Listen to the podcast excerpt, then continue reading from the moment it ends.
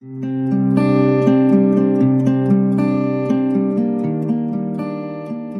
نام خدا عصر همکاران محترم به خیر باشه. من ریاهی هستم متخصص قلب و عروق. امیدوارم که همگی خوب باشین. همجوری که از قبل خدمتون اعلام شده این چهارمین جلسه گرند راوند های کاردیو متابولیک هست.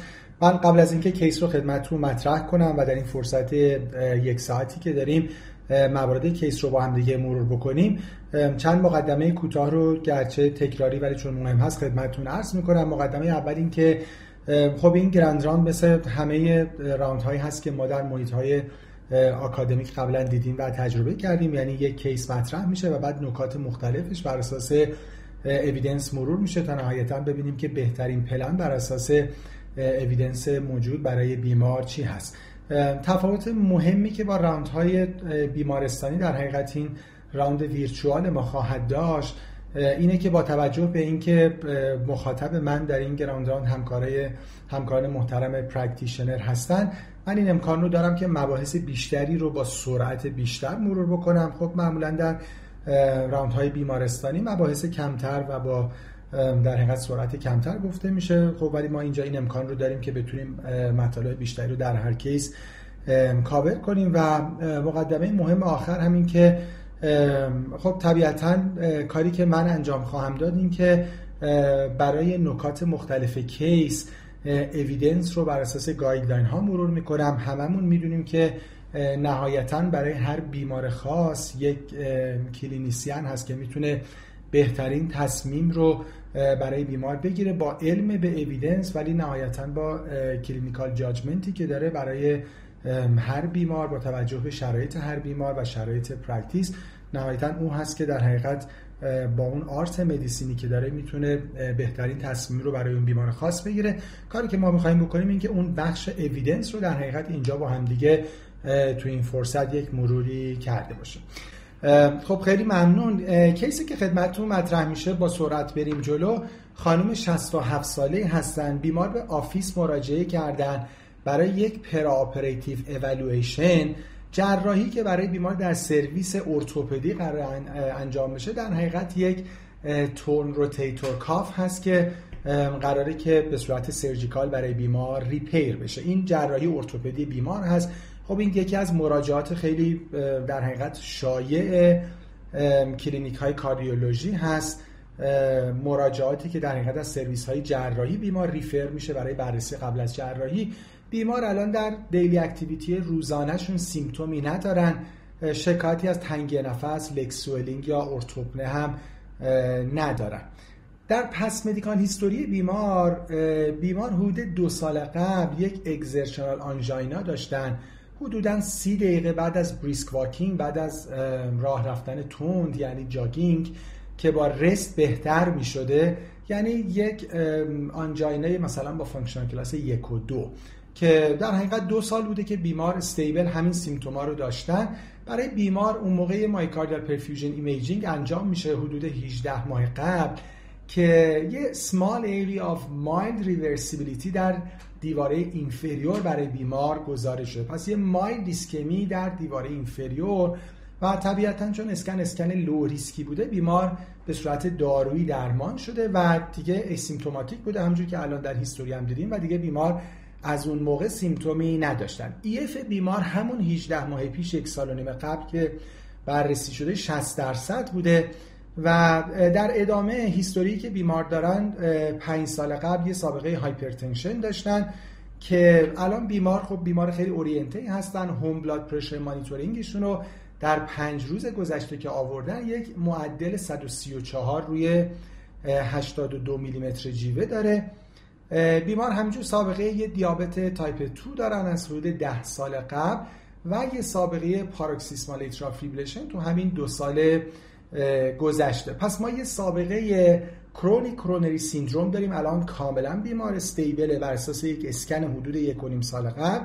EF یک و نیم سال قبل 60 درصد بوده. بیمار سابقه hypertension type 2 diabetes و paroxysmal atrial بیمار non-smoker و non-drinker هستند در drug history بیمار الان آسپرین مصرف می‌کنند. 80 میلی گرم روزانه ریواروکسابان 2.5 میلی گرم BID سیمواستاتین 20 میلی گرم روزانه متوپرولول tartrate 50 میلی گرم BID و والسارتان آملودیپین 165 میلی گرم daily پنتوپرازول 40 میلی گرم روزانه و برای دیابت هم یک ترکیب امپاگلیفلوزین متفورمین 5000 BID یعنی تقریبا ماکسیموم دوز empa و البته حالا ماکسیموم دوز empa 25 هست ولی خیلی حالا 10 با 25 هم رو کنترل دیابت تاثیری نداره. به هر صورت 10 میلی گرم امپاگلیفلوزین و دو گرم هم متفورمین دارن مصرف می‌کنن. این لیست داروهای بیمار هست. در physical exam بیمار یه BMI 26 دارن. فشارشون در office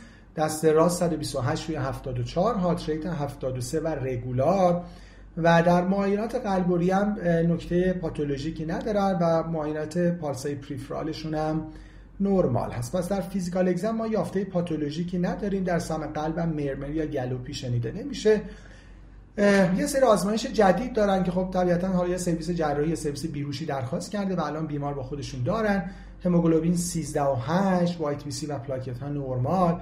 با یک کراتینین 9 دهم با فرمول Cockcroft تقریبا یه GF 78 دارن. الکترولیت ها نرمال قند ناشتا 130 و یه A1C 6 و 9 دهم درصد دارن که خب یه دیابت خیلی خوب کنترل شده دارن. بیمار یه تریگلیسیرید 230 دارن و یه LDL کلسترول 107 TFT بیمار نرماله و آلبومین کریاتینین ریشیوشون هم 130 میلی گرم پر گرمه که می‌بینیم یه میکرو آلبومینوری هم دارن. خب سوالاتی که ما الان می‌خوایم در ادامه پاسخ بدیم این موارد هست. آیا بیمار چه اولویشن های قبل از جراحی نیاز داره؟ آیا نیاز به اکوکاردیوگرافی داره؟ آیا لازمه که ما از نظر ایسکمی workup بکنیم؟ اگه نیاز به workup داره آیا MPI stress echo treadmill exercise آیا بیمار آنژیوگرافی کرونر بشه؟ آیا این رژیم antithrombotic optimum ه؟ و اگه نیست خب چه تغییری نیاز داره و قبل از عمل چه تغییراتی نیاز داره؟ راجبه راجبه رژیم anti lipid بیمار می‌خوایم صحبت کنیم. همینجور راجبه داروهای antihypertensive و نهایتا اینکه همه این داروها قبل از جراحی چجوری باید اجاز بشن. این نکاتی هست که تو این حدود 50 دقیقه ما الان می‌خوایم با هم گفتگو بکنیم. بله قبل از اینکه موارد case رو بخوایم مرور بکنیم من دو مقدمه کوتاه گذاشتم. یکی راجع به scope این problem یعنی بحث در حقیقت complication های cardiac در بیمارانی که قرار جراحی های non-cardiac بشن. خب می‌دونیم این ریسک complication های periop به این موارد بستگی داره. یکی condition خود بیمار قبل از جراحی. از نظر functional class و همینجور از نظر symptom ها و همینجور از نظر comorbidity هایی که بیمار داره که با هم صحبت خواهیم کرد. بحث ابتلای به دیابت، chronic kidney disease، سوابق بیماری های قلبی و خب پس یه بحث یه در حقیقت side side بیماره یه side هم side جراحی. اینکه چه جراحی قراره بشه؟ آیا جراحی emergent urgent time sensitive یا elective؟ و با چه در حقیقت تایپ این جراحی قرار انجام بشه و duration جراحی چقدر؟ هم از نظر زمانی بیهوشی خوب و خوب از نظر در حقیقت اختلالاتی که ما در hemodynamic خواهیم داشت به خصوص بحث خونریزی در جراحی که خب خیلی اهمیت داره. اینکه بیمار در حین جراحی یا بعد از اون دچار ایسکمی myocardial بشه که خب حادثه مهمی هست می‌دونیم که خب دو مکانیسم داره. یکی mismatch supply demand هست. در صورت ممکنه بیمار درجاتی از تنگی عروق کرونر داشته باشه. و به جهت اختلالاتی که در hemodynamic ایجاد میشه supply demand ممکنه که نسبتش به هم بخوره و بیمار دچار ایسکمی بشه و نکته و علت دوم و پاتوفیزیولوژی دومم stress induced rupture پلاک هست که در حقیقت یکی از پلاک ها دچار rupture بشه و بیمار دچار یکی از انواع acute coronary syndrome بشه.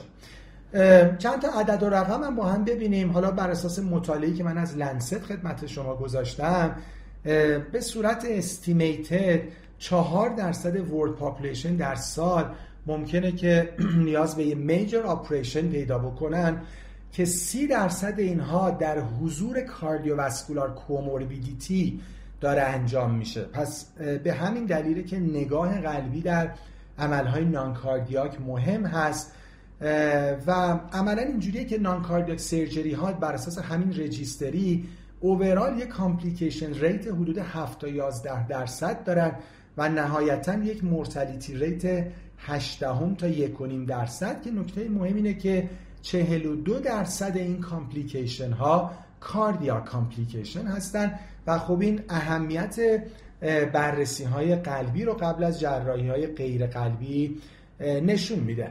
خب اما خب همه همکاران کاردیولوژی حالا همکارانی که فراگیر هستن و الان مخاطب ما هستن و یا همکاران practitioner یکی از مهمترین نامه هایی که به دستشون می‌رسه و مشاوره ها همینه که در حقیقت از شما می‌خوان که بیمار رو clear کنیم برای جراحی.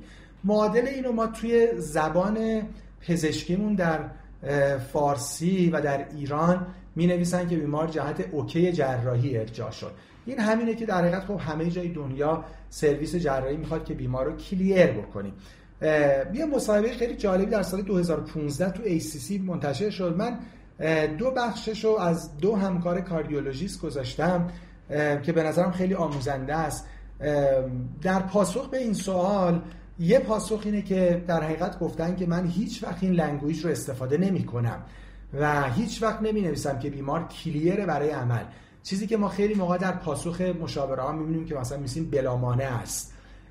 به جهت اینکه خب میگه که ما وقتی اینو می نویسیم هم به بیمار و هم به provider یعنی تیم جراحی این امید کاذب رو میده که خب هیچ اتفاقی برای بیمار نخواهد افتاد و این یک promiseیه که هیچ کاردیولوژیستی نمی‌تونه guarantee بکنه. حتی عملای low risk در بیماران low risk حالا اعداد رو می‌بینیم ممکنه با complication های همراه باشن. پس ما OK به این معنی نداریم یا اینکه بگیم هیچ اتفاقی نخواهد افتاد. و نکته خیلی خیلی مهم اینه که حالا بخش دوم از در حقیقت یه همکار دیگه او میگه که من معمولا میگه که من I don't clear people for surgery. نکته خیلی خیلی مهم اینه که در عوض کاری که انجام میشه این که implement measures to prepare higher risk, higher, higher risk patients for surgery. اینکه اگه بیمار ریسک هایی برای جراحی داره ما کمک بکنیم با اقداماتی که ریسک ها کمتر بشه. جمع‌بندی اینه که وقتی تیم جراحی برای ما مشاوره می نویسن که بیمار جهت مثلا OK عمل چی ارجاع می شود یادمون باشه که اینکه ما بنویسیم بلامانه است یا تعیین ریسک کنیم. بگیم با ریسک متوسط با ریسک کم با ریسک بالا با ریسک خیلی بالا. جراحی قابل انجامه این نه کمکی به بیمار می‌کنه و نه کمکی به تیم جراحی می‌کنه. یاد اون باشه خیلی موقع ما ممکنه حتی مشکل ساز بشیم برای بیمار و تیم جراحی. یعنی جراحی که بیمار می‌تونه ازش سود زیادی ببره. با جمله ما که بیمار مثلا برای این جراحی های ریسک است ممکنه بیمار یا تیم جراحی از اون جراحی در حقیقت منصرف بشن. در حالی که ما می‌تونستیم با یه سری اقداماتی کمک بکنیم اون جراحی انجام بشه. پس گایدلاین ها اینو میگن. نوشتن این جملات زیر پاسخهای مشاوره که بلامانه است یا با این ریسک مثلا قابل انجام است اینا خیلی پاسخهای scientificی نیست و به بیمار و به تیم جراحی کمک نمی‌کنه. یادمون باشه که ما مشاوره رو پاسخ میدیم که به تیم practice کمک کرده باشیم. کاری که ما باید انجام بدیم این که بیمار خوب evaluate بکنیم و ببینیم اگه اقدامات تشخیصی و درمانی وجود داره که می‌تونه ریسک این جراحی رو کم بکنه به تیم جراحی کمک بکنیم. این ممکنه اقدامات تشخیصی باشه ممکنه یه سری اقدامات درمانی باشه تنظیم داروها باشه و البته ممکنه خیلی وقتها توصیه به تأخیر جراحی باشه در حین برای جراحی خاص. خب می‌دونیم جراحی ها بعضیشون emergentن با تعریف گایدلاین ACC یعنی زیر 6 ساعت باید انجام بشه یا urgentن یعنی زیر 24 ساعت. یا time sensitive که مثلا حدود 6 هفته بیمار ممکنه فرصت داشته باشه جراحی time sensitive معمولا جراحی cancerن و یا electiveن یعنی بیمار مثلا تا یک سال دیگه عمل بشه هیچ اشکالی نداره. خیلی موقع ما می‌تونیم کمک بکنیم بگیم مثلا بذاریم این اقدام انجام شه این دارو شروع بشه یا این اقدام مثلا تشخیصی درمانی انجام بشه. ولی خب این یه نیاز به یه collaboration خیلی دقیق بین در حقیقت ما به عنوان consultant و تیم جراحی و بیهوشی داره که بیمار رو در حقیقت refer کردن. خب حالا بحث مشاوره بحث مفصلی الان خیلی وارد مباحث کلاسیک مشاوره نمی‌خوایم بشیم می‌خوایم focus بشیم روی بیمار. اولین سوالی که می‌خوایم پاسخ بدیم و خب سوال اصلی این در حقیقت گفتگوی ما در این grand round هست این که آیا اصلا چه اولویشن هایی pre-op ممکنه که این بیمار نیاز داشته باشه؟ خب ما می‌دونیم دو تا guideline مهم داریم هر دو 2014 یک guideline American داریم و یک guideline European. من در این گفتگو عمده نکاتی که خدمت شما خواهم گفت بر اساس guideline Europeanه. اینها خیلی تفاوتی با هم ندارن. guideline American تازه سخت تر هم هست در درخواست ها و در اقدامات درمانی. حالا من guideline European رو انتخاب کردم. یه خرده از نظر ظاهر guideline منظم مرتب تریه ولی حالا می‌بینیم که اگه بر اساس این guideline یه کارهایی مثلا لازم نیست انجام بشه دیگه بر اساس guideline American که حتما نباید انجام بشه. البته یه controversy هایی هم وجود داره که راجع به این بیمار من به در حقیقت اون نکات که برسیم بهش اشاره کردم. خب اینکه اصلا چه بیمارانی باید pre-op evaluate بشن guideline اروپایی یه خرده دست و دل بازتر بوده اونی که class of recommendation دو A داره اینه که اگه بیمار cardiac disease داره یا high risk برای cardiac diseaseه و قرار یک high risk non-cardiac surgery انجام بده این یک class of recommendation دو A داره ببینید بیماران خیلی کمی هن.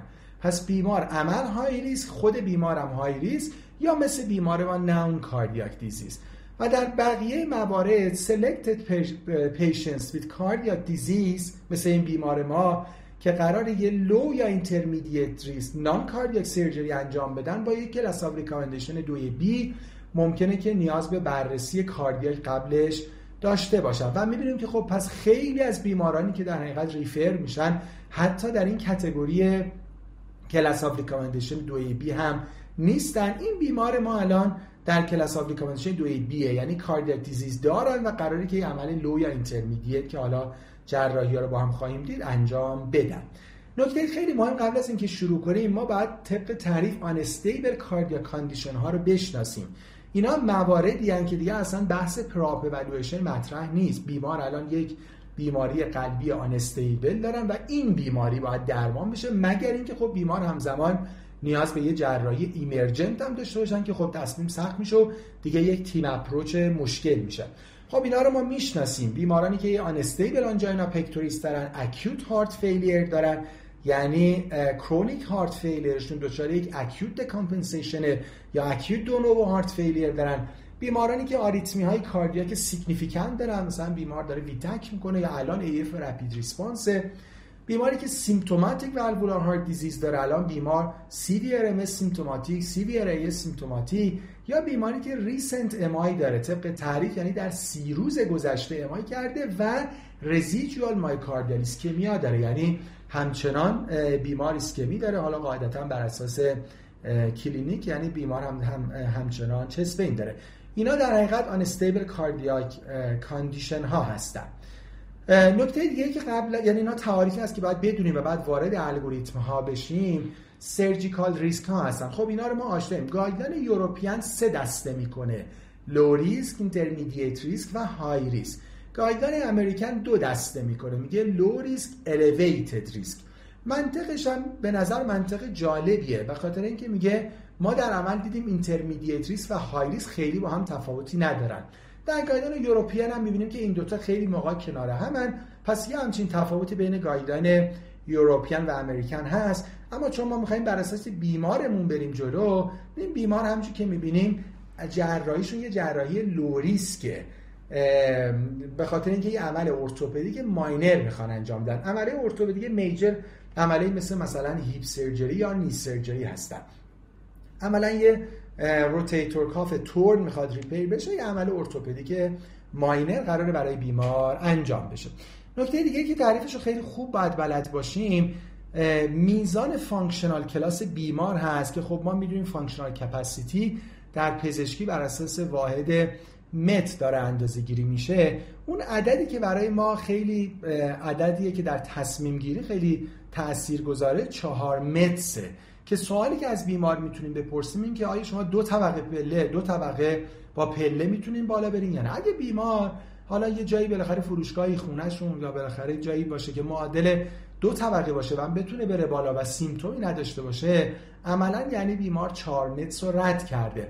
حالا طبق این جدول ما می‌تونیم بقیه فعالیت ها رو ببینیم از بیمار بپرسیم. حالا اگه دسترسی مثلا به پلم نداشت و همه جا خلاصه با آسانسور می‌رفت مثلا جارو زدن توی خونه جز فعالیت های خیلی سنگینه. اینکه فرد با همین جارو برقی مثلا بتونه خونش رو خلاصه جارو بکنه و بعد هیچ مثلا symptom ی هم نداشته باشه این یعنی که مریض عملا یه functional class خوب داره. پس عدد 4 MET برای ما مهمه. در guideline American عدد 10 MET هم مهمه. یعنی 10 MET دیگه خیلی خیال راحت می‌کنه. اما نقطه اشتراک هر دو guideline threshold 4 MET هست که حالا جلوتر با هم دیگه می‌بینیم.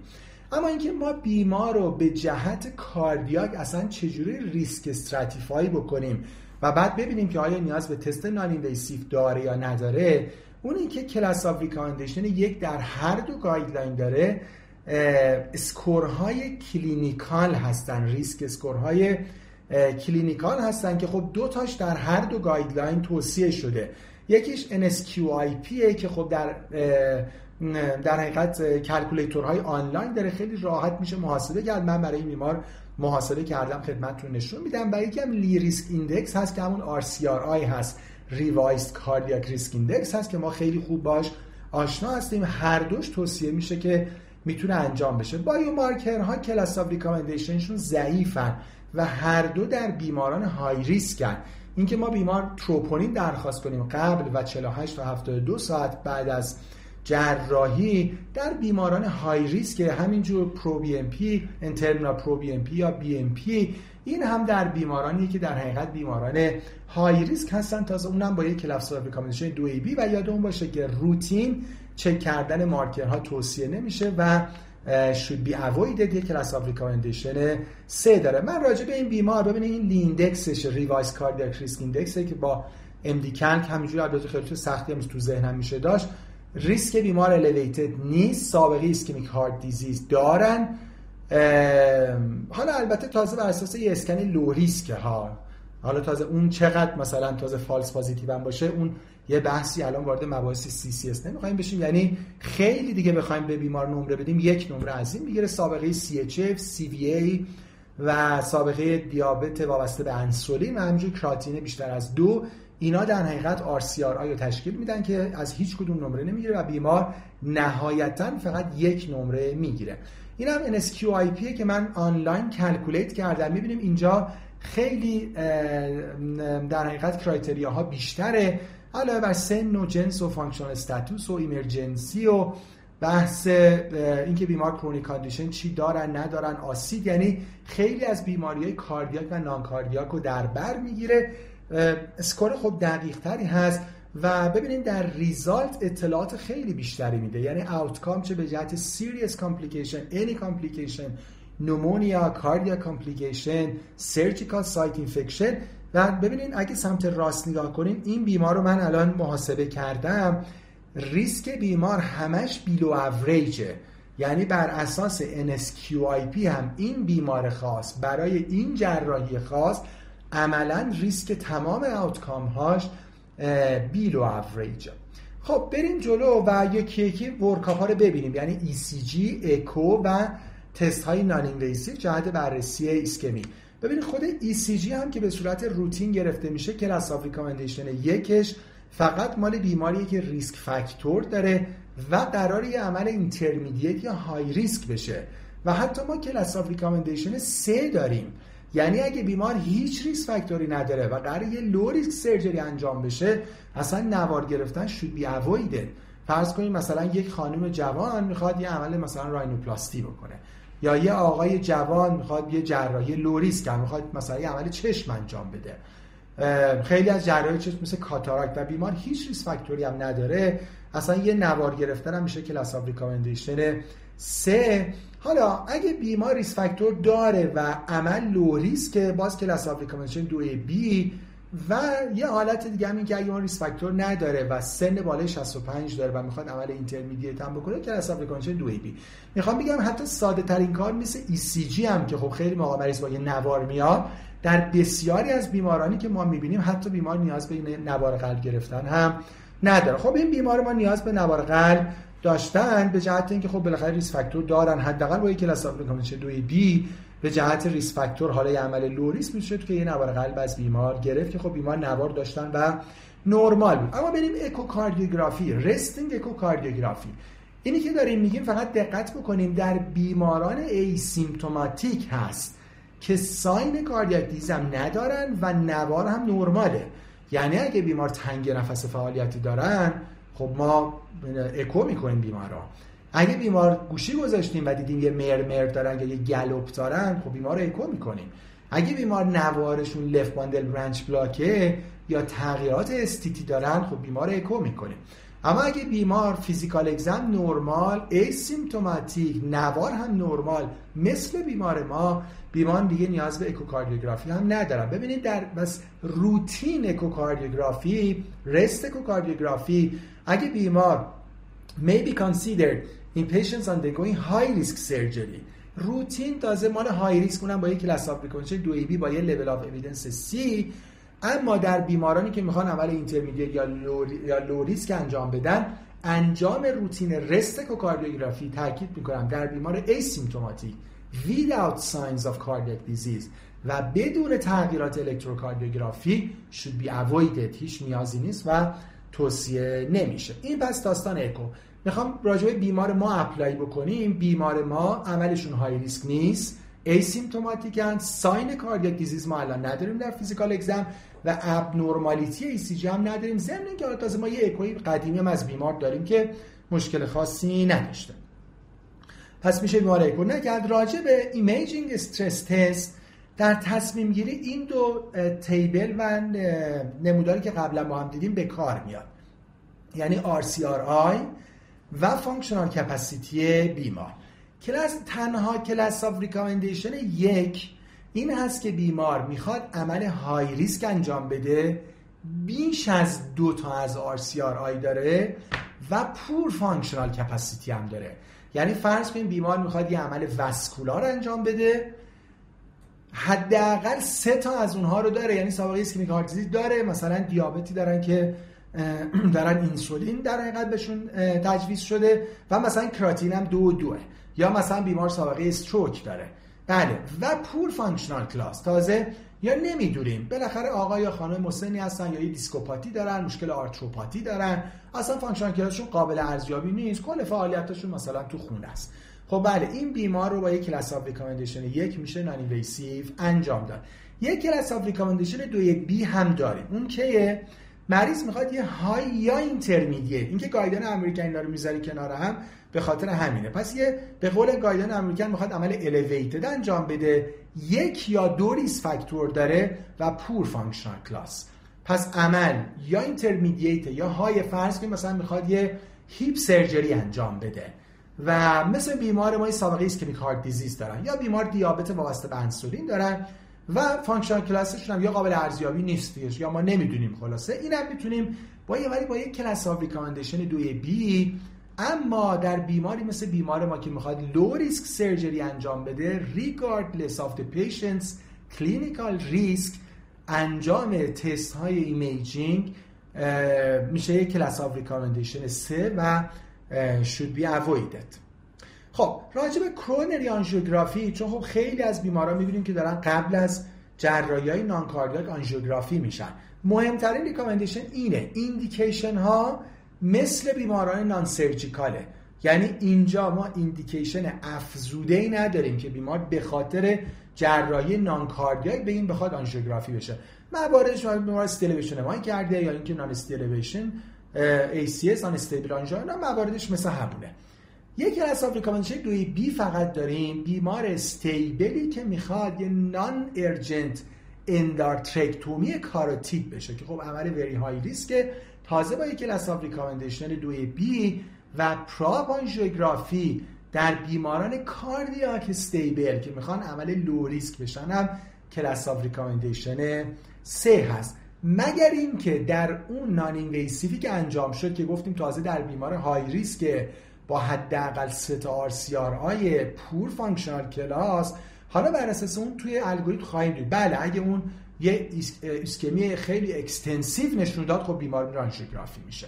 یا در اون حالت class of recommendation دو ای بی گفتیم عمل intermediate یا high که حداقل یک یا دو RCRI داشته باشه و بیمارم poor functional class باشه. بله در این بیمار هم اگه مثلا یه اسکن انجام شد یا یه stress echo انجام شد و extensive ایسکمی داشت میشه که آنژیوگرافی انجام بشه.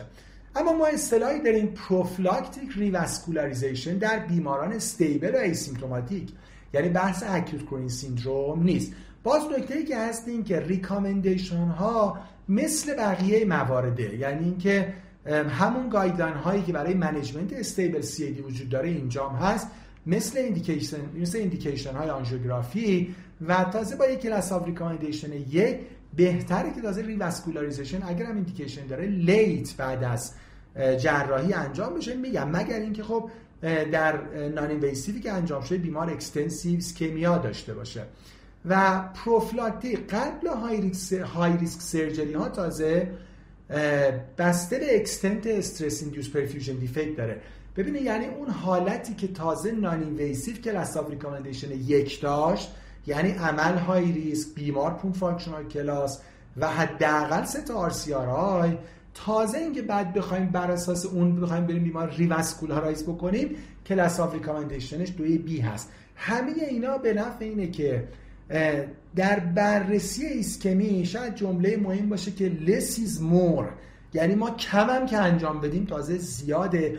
و default ما باید به انجام ندادن اسکن ها و stress echo ها و آنژیوگرافی ها باشه مگه اینکه خب خلافش ثابت باشه. و قبل از low و intermediate surgery ها هم که اصلا routine prophylactic myocardial revascularization class of recommendation ش سه هست. خب این الگوریتمه. الان این خیلی کوچیکه. من تیکه تیکه برای بیمار خودمون بزرگ می‌کنم ببینیم. ببینید اولین پنله اینه که آیا urgent surgery ه اگه surgery urgent ه که خب مریض میره عمل میشه. حالا نهایتا یه team approach میشه. ببینیم چه اقداماتی می‌تونیم به صورت اورژانسی انجام بدیم که ریسک حوادث در بیمار کمتر و کمتر بشه. اما اگه عمل urgent نیست حالا باید ببینیم آیا بیمار one of active or unstable cardiac condition داره یا نداره. مواردی که گفتیم ACS آریتمی های significant heart failure acute اگه این موارد بود که صحبت شد خب بیمار میره اون موارد درمان میشه. اگه اینها نیست حالا باید ریسک surgical procedure اگه ریسک surgical procedure مثل بیمار ما low هست هیچ کاری نمی‌خواد. نهایتا یه ECG و بعدش هم تنظیم داروهای بیمار و بیمار بدون هیچ بررسی می‌تونه بره جراحیش رو انجام بده مثل همین بیمار ما. اما اگه عمل intermediate یا high ه حالا باید functional class ش رو ببینیم. حالا تازه اگه بالای 4 MET بیمار functional class داره حتی اگه عمل high risk هم می‌خواد انجام بده اصلا کار به RCRI دیگه نمی‌کشه. میره جراحیشو انجام میده بدون اینکه نیاز به اقدامی داشته باشه. حالا در غیر این صورت اگه functional class بیمار کمتر از 4 MET اگه عمل intermediate تازه می‌خواد انجام بده می‌تونه بره جراحی رو انجام بده. خب دیدیم که با یک class of recommendation دوی بی اگه یک یا دو از RCRI گرفت می‌تونه اقدام non-invasive ی هم براش انجام بشه. و اگه عمل high risk ه و RCRI یک یا دو بازم با یک class of recommendation دوی بی. و اگه RCRI سه پس چی شد؟ عمل high risk RCRI سه یا بیشتر و poor functional class یعنی کمتر از 4 MET حالا میشه بیمار یه تست نان انجام داد که تازه اگه نتیجهش یه mild یا moderate stress-induced ischemia ه که باز میره جراحیش رو انجام میده و اگه extensive stress-induced ischemia وجود داره خب بیمار نیاز به آنژیوگرافی و revascularization پیدا می‌کنه. حالا تازه اگه به جهت زمان امکان پذیر باشه. خب این داستان preop evaluation از نظر قلبی. خب خیلی کوتاه توی حدود 20 دقیقه باقی مونده. یه خرده راجع به داروهای بیمار و comorbidity های بیمار صحبت کنیم. بیمار دارن آسپرین می‌گیرن و ریواروکسابان دونیم BID بیمار paroxysmal AF بودن. اولا یادمون باشه که طبق guideline های فعلی temporal definition atrial fibrillation اینکه paroxysmal persistent permanent از نظر نیاز به anticoagulation هیچ تفاوتی نمی‌کنه و ما باید CHA2DS2-VASc score حساب کنیم. خب این بیمار از CHA2DS2 score به راحتی دو نمره می‌گیره. یعنی سابقه hypertension و sex category به اضافه دیابت. ببخشید یعنی سه نمره می‌گیره بیمار و بریم جلو. بر اساس guideline 2020 البته اینا تغییری نکرد یعنی consensus همه guideline ها هست. از اون بالا اگه بیمار ما prosthetic mechanical heart valve داره یا moderate to severe داره که خب عملا اصلا نیازی به محاسبه CHADS کم نداره و بیمار باید حتما یه vitamin K antagonist مثل وارفارین دریافت بکنه. در غیر این صورت باید CHADS حساب بشه. اگه CHADS در آقای یک و در خانم دو باشه با یک class of recommendation دو A و اگه در آقایون دو یا بیشتر و خانم ها سه یا بیشتر مثل این بیمار ما یعنی hypertension و دیابت و سن و بیمار گرفته با یک class of recommendation یک indication دریافت anticoagulation با دوز درمانی در atrial fibrillation داره. اما یه اتفاق مهمی که در guideline 2020 atrial fibrillation افتاده این که توجه به risk score های bleeding خیلی زیاد شده. حتما باید bleeding risk assessment انجام بشه و حالا در guideline 2020 با یک class of recommendation 2A گفت باید این risk assessment با HAS-BLED score باشه. که این بیمار ما نهایتا اگه ببینیم uncontrolled hypertension ندارن abnormal renal hepatic function ندارن stroke bleeding history labile INR ندارن. یه سن بالای 65 دارن یه نمره. و نهایتا به خاطر اون آسپرین همزمان تازه اگه ما نگهش داریم مثلا دو نمره می‌گیرن. که اگه بیمار تازه سه نمره یا بیشتر بگیره خوب دقت کنیم. class of recommendation سه اینه که اندازه‌گیری ریسک bleeding برای این نیست که ما بیمار رو از درمان آنتی‌کواگولان محروم کنیم. مگه اینکه بیمار absolute contraindication برای oral anticoagulation داشته باشن.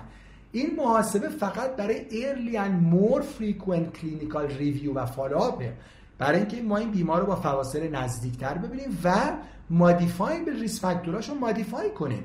اگه بیمار uncontrolled hypertension داره خب hypertension رو کنترل بکنیم. اگه داره وارفارین می‌گیره و labile INR داره time in therapeutic range ش رو بهتر کنیم. خب اما دیگه اینا مطالب خیلی خیلی زیاد مرور شده و واضحه. دوزهای نوعک ها در stroke prevention در که حالا بیمار ما دارن ریواروکسابان می‌گیرن دوز استاندارد 20 میلی گرم روزانه است. مگه اینکه بیمار clearance کراتینین بین 15 تا 49 باشه که میشه 15 میلی گرم روزانه. اما این دوز 2.5 میلی گرم BID ای که خیلی اشتباه میشه یادمون باشه که این در کنار آسپرین همین combination ی که بیمار دارن می‌گیرن یعنی آسپرین و ریوا دونیم BID این به عنوان secondary prevention خوب عنوان دقت کنین. atherothrombotic events در بیماران CCS تا اینجا okay. And or symptomatic PAD اونجایی که من underline کردم مهمه without AF اگه بیمار atrial fibrillation یعنی در حضور ریتم سینوسی نرمال. بیمار ما paroxysmal atrial fibrillation بوده اصلا indication oral anticoagulation داره. پس دیگه اصلا include در DPI نمیشه یعنی dual pathway inhibition برای همین من اصلا که صحبت نمی کنم که اگه بیمار ریتم سینوسی هم داشت آیا include در guideline بود به جهت dual pathway inhibition یا نه چون هم همه مریضای CCS نیاز به آسپرین ریوا دونیم BID ندارن. خب می‌دونیم بیماران high risk هستن با class of recommendation 2 A و بیماران intermediate با class of recommendation 2 B با تعاریفی که داره به شرط اینکه تازه high risk برای bleeding هم نباشن. خب پس بیمار ما ریوا 20 میلی گرم daily نیاز داره. اینکه آسپرین نیاز داره یا نداره این رو من از guideline 2021 EHRA برداشتم. اما consensus همه guideline هاست. anticoagulation therapy بعد از elective PCI یا ACS حالا این بیمار ما که CCS ه اون قسمت یعنی تقریبا همه guideline ها اینا با هم مشترکه بیمار ما فعلا اینجاست که من دورش خط می‌کشم. یعنی فعلا بیمار CCS هستن. و اصلا سابقه PCI هم که نداره. تازه اگه سابقه PCI یا سابقه ACS هم داشت بعد از یک سال می‌شد مثل بیمار ما یعنی بیمار chronic coronary syndrome و NOAC mono. NOAC alone. فقط یک NOAC دریافت می‌کنه پس دیگه بیمار نیازی به دریافت آسپرین همزمان هم نداره. اما اینکه antithrombotic management قبل از جراحی چجوری باشه الان پس قرار شد ما به بیمارمون فقط ریواروکسابان 20 میلی گرم روزانه بدیم. خب باز هم consensus همه guideline های مشابه. من چون update جدید European Heart Association رو داشتیم table رو از 2021 EHRA برداشتم. خب می‌دونیم که دو چیز در تصمیم گیری مهمه. اینکه NOAC چقدر قبل از جراحی قطع بشه ریسک surgery از نظر bleeding و GFR بیمار. به جهت اینکه همه NOAC ها بالاخره بخشی از clearance شون از طریق کلیه هست. خب ببینیم ما عملهای minor داریم که اصلا نیاز به قطع ندارن. عمل low risk داریم و عمل high risk. که حالا یکی یکی اینا نمی‌خوایم نام ببریم قرار بیمار خودمون رو ببینیم. بیمار ما در category low risk small orthopedic surgery قراره که انجام بدن و این تیبل مشهور سمت چپ دبیگاتران سمت راست اپیکسابان دوکسابان ریوروکسابان عمل شد لو ریسک و جی افار ما هم که به راحتی بالای 29 هست. پس فقط 24 ساعت یعنی یک روز قبل از جراحی لازمه که قطع باشه. چند تا نکته مهم داره. این 24 36 48 72 96 این عددی که هست مال اوریج نرماله. اگه بیمار در شرایطیه که احتمال NOAC accumulation وجود داره مثل renal insufficiency older age یا داروهای همزمان داره دریافت می‌کنه که تداخل دارن ممکنه این عددها 12 تا 24 ساعت بیشتر بشه. برای همین اگه نگاه کنید تو همین low risk و همه جا نوشته که بیشتر مساوی. یعنی 24 ساعت شما ممکنه مثلا یه روز قبلش هم بخوای بیشتر قطع بکنیم ولی تو این بیمار ما هیچ دلیلی برای اینکه ما یک روز بیمار رو در ریسک stroke بذاریم وجود نداره. یادمون باشه که NOAC ها هم onset of action شون و هم offset of action شون خیلی کوتاهه و با وقتی قطع می‌کنیم بالاخره به سرعت 6 ساعت 12 ساعت بعد عملا دیگه سطحی از دارو در خون وجود نداره و شانس stroke برای بیمار وجود داره. و همون قد که قبلش قطع کردیم بعدش هم باید قطع باشه. قانونش اینجوریه.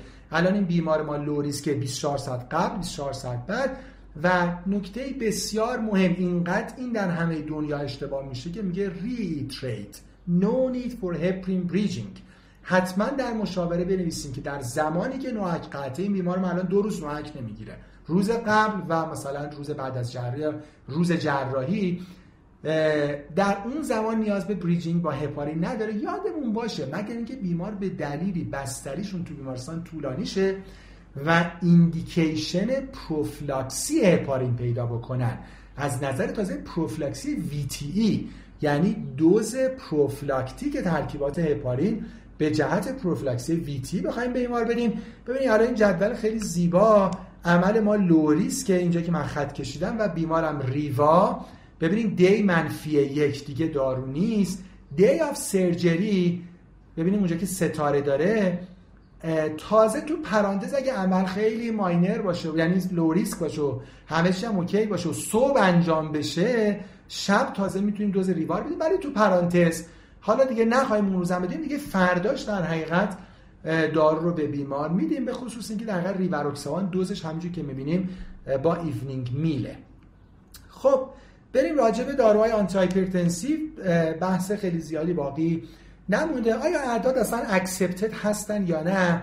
ببینید این اوریجی که بیمار برای ما آورد حدود مثلا 132 و 82 این بر اساس در حقیقت table equivalency بر اساس guideline American معادل stage یکه. و چون بیمار دیابت دارن و یه سابقه از ischemic heart disease دارن ما می‌تونیم دارو رو حتی augment بکنیم. بر اساس guideline European خیلی borderline ه. یعنی می‌تونیم با همین دوز دارو ادامه بدیم. الان بیمار دو تا متوپرولول می‌گیرن. حالا هم به عنوان antianginal هم antihypertensive و یه fixed dose combination والسارتان آملودیپین. ولی اگه کسی والسارتان آملودیپین بیمار رو مثلا 160 هم بکنه حالا نه قبل جراحی. بریم بیمار جراحیشو بکنه بیاد. ما الان اینقدر عجله نداریم. کنترل فشار خون کار هفته ها و ماه هاست بکنه 160 ده و بعد بیمار رو با out of office blood pressure measurement همین کاری که این بیمار انجام داده follow بکنه هیچ کار اشتباهی نکرده. به خصوص با توجه به نتایج جدید مطالعه SPRINT که به نظر میاد داستان hypertension هم مثل LDL داره میره به سمت the lower the better البته همچنان controversy ه و اگه همین اعدادم یه کسی برای بیمار نگه داره کار در حقیقت غیر guideline recommended ی انجام نداره. اما بحث مهم بحث adjustment داروهاشون هست. راجع به beta blocker ها class of recommendation یک این هست که اگه بیمار به هر دلیلی دارن beta blocker دریافت می‌کنن طبیعتا باید دارو ادامه بدن. چند تا از چند تا class of recommendation دوی B داریم. یکیش این هست که قرار عمل high risk انجام بشه و بیمار دو تا یا بیشتر clinical risk factor داره که میشه به این دلیل برای بیمار. ولی نگاه اینا به جهت اینکه مطالعات مطالعات weak ی هستن همه class of recommendation دو B هست. همینجور بیمار ischemic heart disease که قبلا beta blocker نمی گرفته و اگه قرار باشه که beta blocker هم تازه قبل عمل ما شروع بکنیم بر اساس guideline European اتنولول و بیسوپرولول ارجع هستن. دو تا class of recommend اینا ولی کسی که می‌خوایم به جهت عمل و به جهت کاهش ریسک عمل شروع بکنیم. و خب high dose beta blocker هیچ وقت شروع نمی کنیم بدون titration و قبل عمل های low risk هم که خب beta blocker نیازی نیست. پس بیمار ما include در همون class of recommendation یکه یعنی beta blocker رو به جهت ischemic heart disease مصرف می‌کردن. ما هم ادامه میدیم. راجع به hypertension اگه newly diagnosed hypertension ه که خب قبلش باید از نظر target organ damage و cardiovascular risk بررسی بشه چیزی که خیلی مشخصه این که در حقیقت fluctuation فشار خون باید تا جایی که میشه قبل از جراحی کم باشه. نکته خیلی مهم که در practice کمک می‌کنه اینه که فشارهای زیر 180 روی 110 نیازی به postpone کردن جراحی ندارن. خیلی موقع با فشارهای 150 رو 90 150 رو 100 جراحی ها کنسل میشن. حالا البته که جراحی time sensitive هم نیست و کاملا elective ه. خب میشه عملا عقب انداخت و در حقیقت فشارها رو بهتر کنترل کرد. اما قسمت controversy اینجاست. بیمار ما داره ARB می‌گیره والسارتان می‌گیره. بین guideline European و American یه تفاوتی وجود داره. guideline European میگه اگه بیمار ACE و ARB رو به جهت heart failure داره می‌گیره با class of recommendation دو A ادامه بده. حتی اگه بیمار نمی‌گیره at least یک هفته قبل از جراحی برای بیمار شروع بشه. اما میگه اگه ACE و ARB رو به جهت hypertension داره می‌گیره transient discontinuation should be considered. این دقیقا خلاف guideline American هست. guideline American میگه continuation of ACE or ARB is reasonable. Perioperatively میشه ادامه داد. و اگر هم قطع شد خب restart as soon as clinically feasible پس هر دو practice بر اساس guideline قابل انجام هست اگه می‌خوایم ARB بیمار رو قطع کنیم بهتره که مثلا دوز آملودیپین رو اضافه کنیم که بیمار دچار crisis فشار خون نشه و بعد از جراحی دوباره برگردیم به دارویی که بیمار روش stable بوده. ولی واقعیتش با توجه که عمل low risk خونریزی زیادی هم نخواهد داشت. ما خیلی نگران افت فشارم نیستیم میشه بر اساس guideline American عمل کرد و دارو رو ادامه داد. راجع به داروهای آنتی‌لیپید بیمار ما یه TG 230 دارن و LDL 107 خب این جدول مشهور guideline 2019 European هست. بیمار ما اگه در category very high risk نباشه که هست حداقل در category high risk هست. چرا میگیم که در category very high risk به جهت اینکه target organ damage داره؟ بیمار میکروآلبومینوری پیدا کرده پس بیمار very high risk ه تازه اگه ما میکروآلبومینوری بیمارم نداشتیم چون دیابت دارن و یک risk factor دیگه هم دارن دیگه حداقل high risk رو میشن. یعنی اینکه حداقل گل ما 70 بلکه 55 هست به اضافه اینکه 50 درصد نسبت به baseline پس این LDL بالای 100 برای ما accepted نیست و یادمون باشه که بر اساس این الگوریتم که الان نمی‌خوایم همه رو مرور کنیم فقط این بخشش رو کار داریم. اگه بیمار ما indication برای درمان دارویی پیدا کرد که این بیمار indication داره.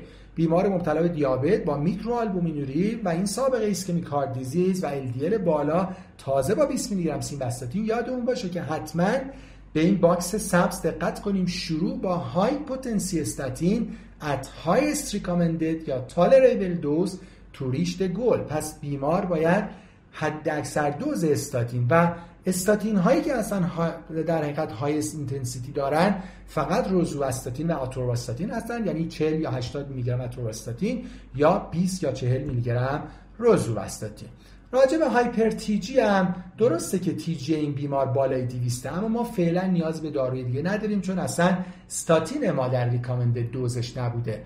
پس فعلا استاتینمون رو افزایش میدیم قطع می‌کنیم مثلا می‌کنیم 20 میلی گرم روزواستاتین و بعد TG رو follow می‌کنیم. حالا اگه TG بازم بین 135 تا 499 باقی موند می‌دونیم که purified EPA با دوز بالا 4 گرم می‌تونیم بدیم یعنی 2 گرم BID که ما در ایران available نداریم و در غیر این صورت با یک class of recommendation 2 B به عنوان primary prevention همینجور در بیماران high risk بیماری که در LDL goal ه و high intensity statin دوزم داره می‌گیره. و TG بالای 200 هم داره میشه به بیمار فایبریت داد که خب می‌دونیم در ترکیب با استاتین جمفیبروزیل نمیدیم و از داروهایی که ما available داریم می‌تونیم فنوفایبریت به بیمار بدیم. پس فعلا این بیمار به جهت hyper TG نیاز به کاری نداره به جهت استاتین هم. این بیمار ما included در این recommendation ه یعنی indication استاتین داشته داره می‌گیره ما دارو رو ادامه میدیم. یکی از recommendation دو A داریم که استاتین رو برای کاهش ریسک حوادث قلبی بدیم که در بیماری که داره و می‌خواد vascular surgery بشه که اونم ideally دو هفته قبل از جراحی می‌تونیم به بیمار استاتین بدیم. اینجا بحث لیپید نیست دیگه. بحث کاهش ریسک حوادث cardiac. راجع به antidiabetic management بیمار که چجوری تنظیم کنیم. ببینیم الان نمی‌خوایم وارد management blood glucose peri بشیم. تحت نظر سرویس داخلی یا قدرت این کار انجام میشه. چیزی که ما باید بدونیم این که آیا داروهای نیاز به قطع کردن دارن یا ندارن. یاد اون باشه که SGLT2 ها که در این بیمار بسیار انتخاب خوبی بوده به جهت اینکه بیمار دیابت وری های ریسکه یعنی بیماری که اسکمیک هارت دیزیز داره و خیلی خیلی داروی مناسبی بوده و این ترکیب اصلا ترکیب خیلی درستی الان ترکیب متفورمین پگلیفلوزین ولی یادمون باشه به جهت ریسک UTI هایپوولمی acute و euglycemic DKA حتما توصیه میشه که امپاگلیفلوزین یعنی ترکیبات SGLT2 inhibitor امپا داپا و کاناگلیفلوزین سه تا چهار روز قبل از جراحی قطع بشن. یک controversy بین guideline ها وجود داره. حداقل اینه که بیمار 24 ساعت قبل از جراحی امپاگلیفلوزینش قطع شده باشه. راجع به متفورمین گرچه که قبلا یکی دو روز قبل قطع می‌کردن اما consensus evidence فعلی اینه که بقیه داروهای oral agent و داروهای injectable non-insulin یعنی GLP 1 receptor agonist ها و oral agent های دیگه به غیر از SGLT2 inhibitor ها اینها می‌تونن ادامه پیدا بکنن تا صبح جراحی. ولی خب صبح جراحی باید حتما قطع بشن. روزی که در جراحی schedule شده و خب حالا راجع management blood glucose بحث مفصلیه ولی با توجه به اینکه این بیمار A1C 6 و 9 دارن اینکه دو سه روز بخواد امپا هم قطع باشه و فقط بیمار با متفورمین ادامه بده و صبح متفورمین نخوره و از فردا بتونه دارو شروع کنه قاعدتا اتفاقی برای A1C نخواهد افتاد. ضمن اینکه خب میشه به خود بیمار آموزش داد که SMBG انجام بده self monitoring blood glucose انجام بده و در حقیقت ما بیمار رو follow بکنیم. خیلی خب ما سر زمان هستیم. last order ما اینجوری میشه. اولا آسپرین بیمار DC میشه صحبت کردیم چون دیگه داره آنتیکواگولان رو با دوز درمانی می‌گیره و بیمار CCS هست. پس DC آسپرین ریواروکسابان چون paroxysmal atrial fibrillation با GFR نرماله با دوز استاندارد ریواروکسابان 20 میلی گرم روزانه. ریواروکسابان the day before surgery hold میشه. و فردای روز جراحی به شرط اینکه اتفاقی نیفته و هموستاز برقرار باشه مجددا شروع میشه. With no need to bridging therapy. تاکید می‌کنیم که برای بیمار bridging therapy انجام ندن. سیمواستاتین DC میشه چون high intensity dose نیست. برای بیمار مثلا روزوواستاتین 20 میلی گرم روزانه یا اتور 40 روزو 40 اتورواستاتین 80 شروع می‌کنیم و روزوواستاتین pre operation صحبت شد که حتما باید ادامه پیدا کنه. بر اساس guideline American داروی والسارتان آملودیپین رو with same dose می‌تونه ادامه بدیم. اگه قطع کردیم بر اساس guideline American بهتره که مثلا دوز آملودیپین رو اضافه کنیم و follow up کنیم فشار خون بیمار رو. خب و بعد از جراحی از early as possible برگردیم به همون ترکیب خوبی که داشتیم یعنی ترکیب بی calcium channel blocker متوپرولول که بیمار به جهت anti anginal می‌گرفته pre operation ادامه میدیم. امپاگلیفلوزین رو سه روز حداقل یک روز قبل از جراحی قطع می‌کنیم. متفورمین رو تا صبح جراحی ادامه میدیم و periop management خب blood glucose صحبت شد که دیگه زیر نظر سرویس داخلی یا قدرت ادامه پیدا می‌کنه و نکته آخر این که بیمار هیچ نیازی به انجام اکوکاردیوگرافی و non invasive test search برای ایسکمی نداره و می‌تونه بدون انجام اینها بره و جراحی رو انجام بده. خب خیلی متشکرم. امیدوارم که این گفتگو این ارائه و مرور این case در این چهارمین grand برای practice تون مفید بوده باشه. از توجهتون سپاسگزارم و خدا نگهدار.